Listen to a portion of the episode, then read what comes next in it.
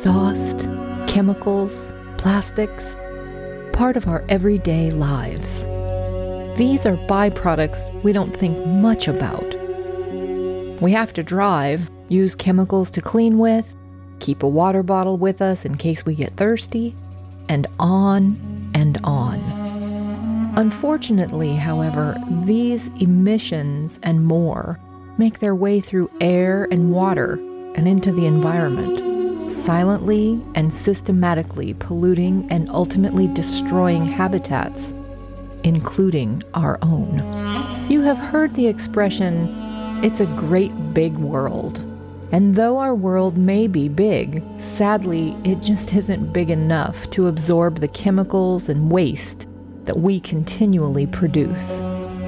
Don't misunderstand, our country and many others have made some great strides in the reduction of man made air and water contaminants.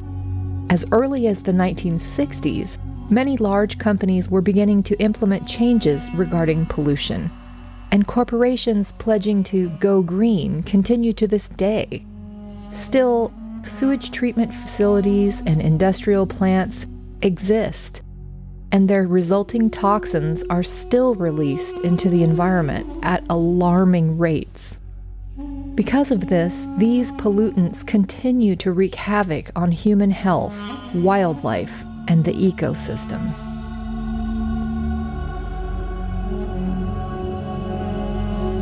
Pollution is critically impacting wildlife at an appalling rate.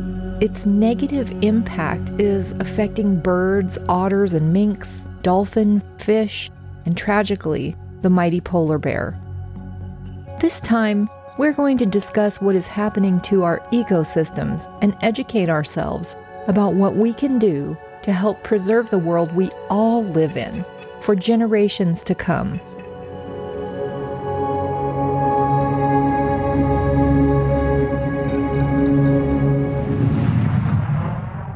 I'm Anna Vanover, and this is Rise for Wildlife.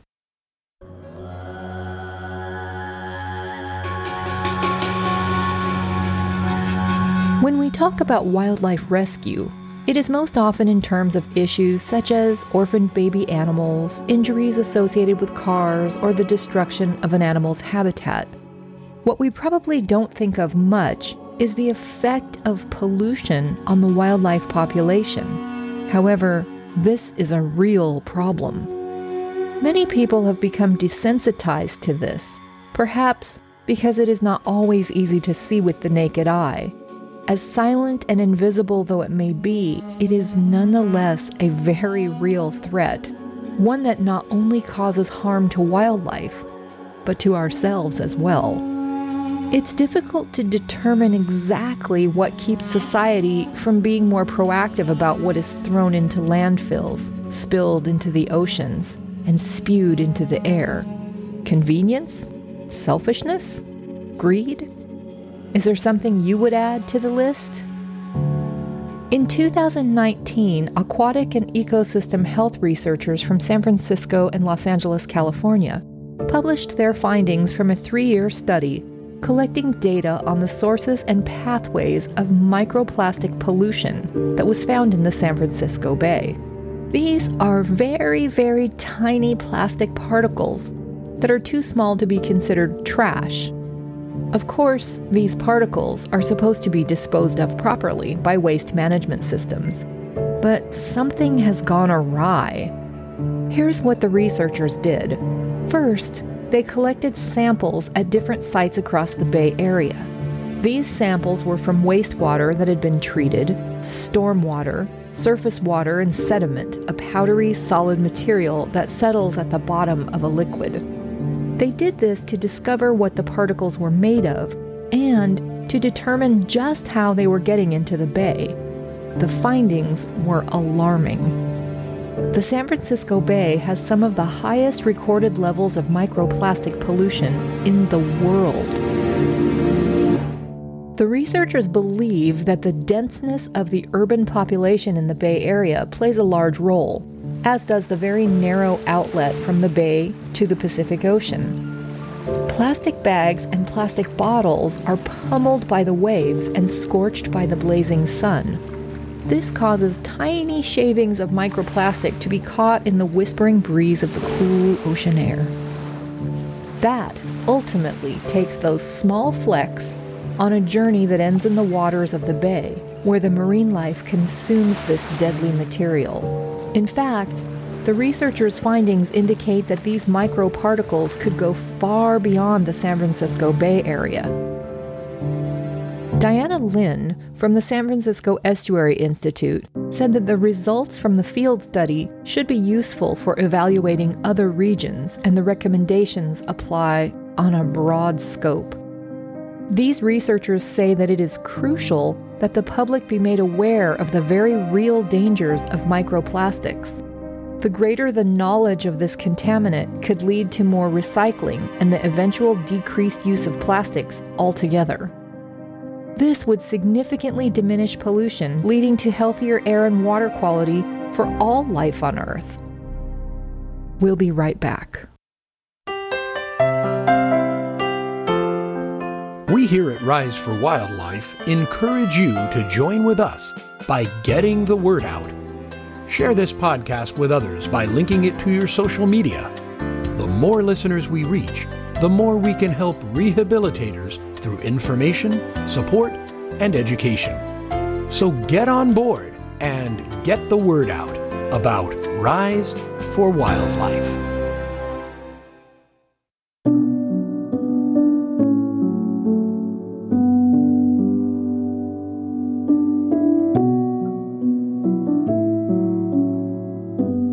In April of this year, United Nations Secretary General Antonio Guterres said, Without nature's help, we cannot thrive or even survive on this planet Earth. A recent UN report found that around 1 million animal and plant species are now threatened with extinction. And biodiversity, or the enormous variety of life on Earth, is deteriorating faster than at any other time in human history. Bioaccumulation is a major contributor to the threat of wildlife. Just what does this mean? Well, toxins have become increasingly prevalent in today's industrial world. Sadly, they are rapidly finding their way into wildlife habitats. In every ecosystem, organisms are intricately interconnected through food chains and what are known as food webs, which consist of all the food chains in a single ecosystem. When toxins find their way into an organism, they can build up and linger, a phenomenon called bioaccumulation. These toxins can spread to an entire ecosystem. How does this happen, you might ask? In many ways. They can be ingested, absorbed through skin, or inhaled. When herbivores eat contaminated plants, the toxins accumulate in their fatty tissues. If a carnivore eats several toxin laden herbivores, the toxins become even more concentrated in its body.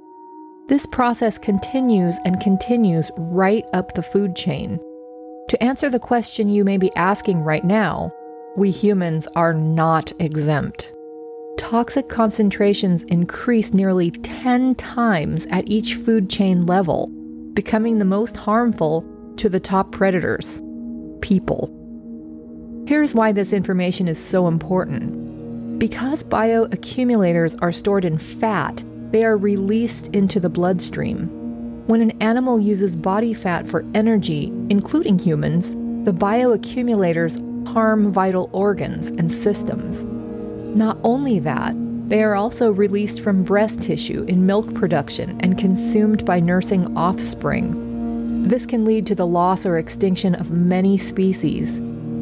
Bioaccumulators include PCBs that were banned in 1979. These include such items as oil based paint, plastics, and motor oil. PAHs like coal, crude oil, or gasoline. Heavy metals, including products such as lipstick, nail polish, and whitening toothpaste. Certain pesticides and cyanide are all bioaccumulators.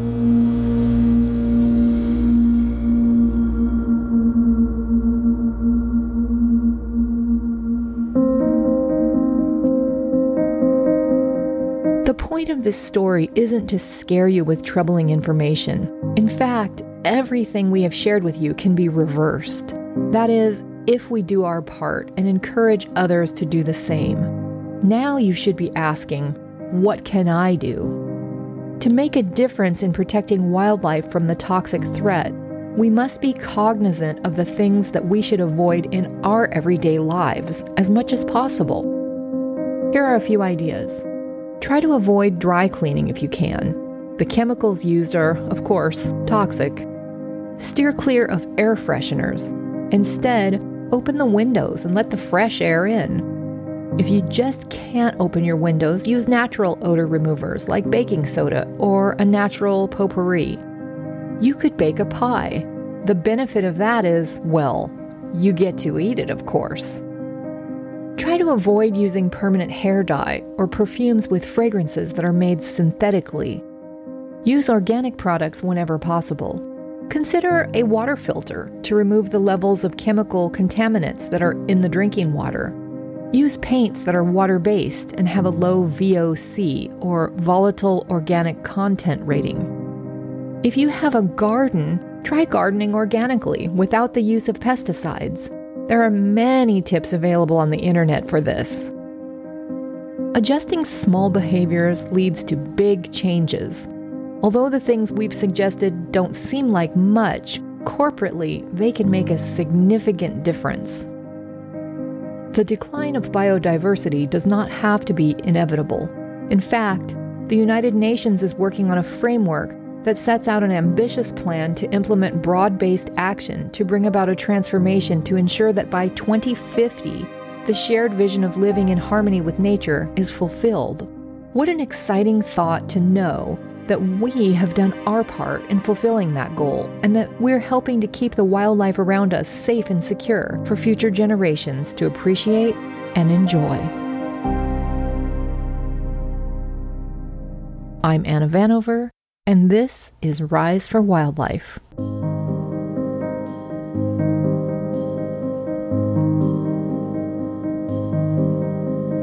Rise for Wildlife and the licensed rehabilitators who we support would like to thank you for your gift of any size.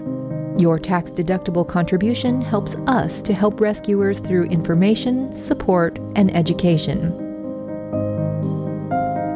You can make your donation on PayPal by going to paypal.me backslash rise for wildlife INC.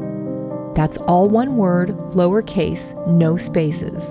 paypal.me backslash Rise for Wildlife INC.